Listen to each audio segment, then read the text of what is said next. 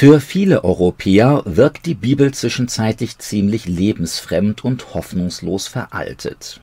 Doch nach wie vor verändert Gott durch sein Wort auch heute noch zahlreiche Menschen in sehr positiver Art und Weise. Ein beeindruckendes Beispiel erfuhr ich während meines Besuchs in Paraguay. Die durch den Mennoniten Johann Hiebert gegründete Trans-Chaco-Mission engagiert sich unter anderem in einer landesweiten Gefängnisarbeit. Ein Zusammenschluss von 13 deutschsprachigen Gemeinden in Paraguay stellt viele der Mitarbeiter und finanziert die Aktivitäten mit rund 18.000 Euro monatlich.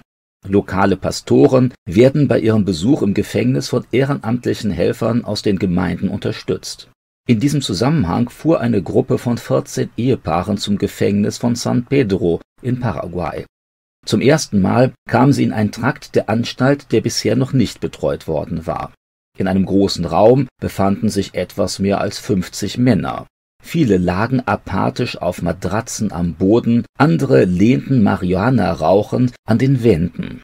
Den meisten standen Frustration und Verzweiflung deutlich ins Gesicht geschrieben. Es roch muffig, die Luft war vom Rauch geschwängert, Boden und Wände waren schmutzig, die meisten Gefangenen hatten kein eigenes Bett. Mit etwas mulmigem Gefühl stellten sich die mennonitischen Besucher auf und begannen Lieder für die Gefangenen zu singen. Manche waren so berauscht, dass sie einfach gar nichts mitbekamen. Andere zeigten sich gerührt, denn so etwas hatten sie bisher noch nie erlebt. Über Jahre hinweg waren sie daran gewöhnt, im Gefängnis verachtet und vergessen zu werden. Einige warteten schon seit langem auf ihren Prozess.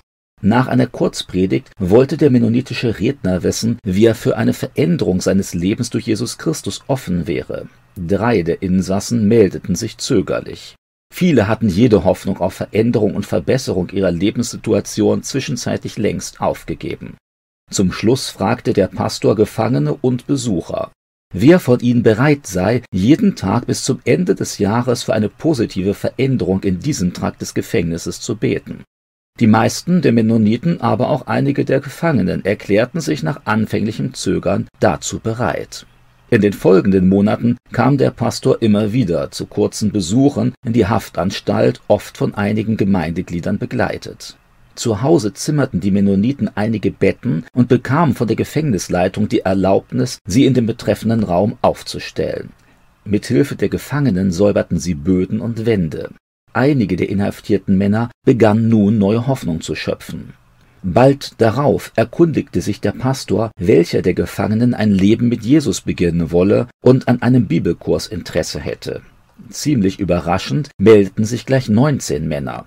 Sie erhielten eine eigene Bibel und trafen sich viermal wöchentlich in ihrem Gefängnis mit dem Pastor zum gemeinsamen Bibelstudium.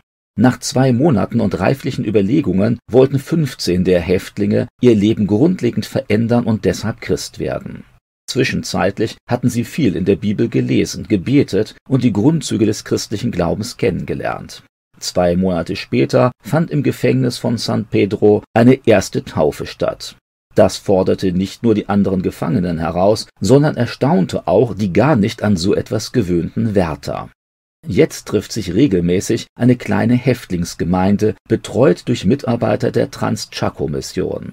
Das Verhalten der bekehrten Gefangenen hat sich zwischenzeitlich deutlich zum Positiven hin verändert. Sie haben eine neue, mutmachende Perspektive für ihr Leben gewonnen. Auch andere Häftlinge interessieren sich nun für den christlichen Glauben. Eine große Herausforderung ist natürlich die Zeit nach der Entlassung dann werden viele von ihnen in ihre alte Umgebung zurückkehren und müssen sich mit ihrem neu gewonnenen Glauben bewähren. Wenn es soweit ist, wollen die hier engagierten mennonitischen Gemeinden eine individuelle Betreuung für diese jungen Christen anbieten. Das soll sie davor bewahren, wieder in ihr früheres kriminelles Umfeld zurückzufallen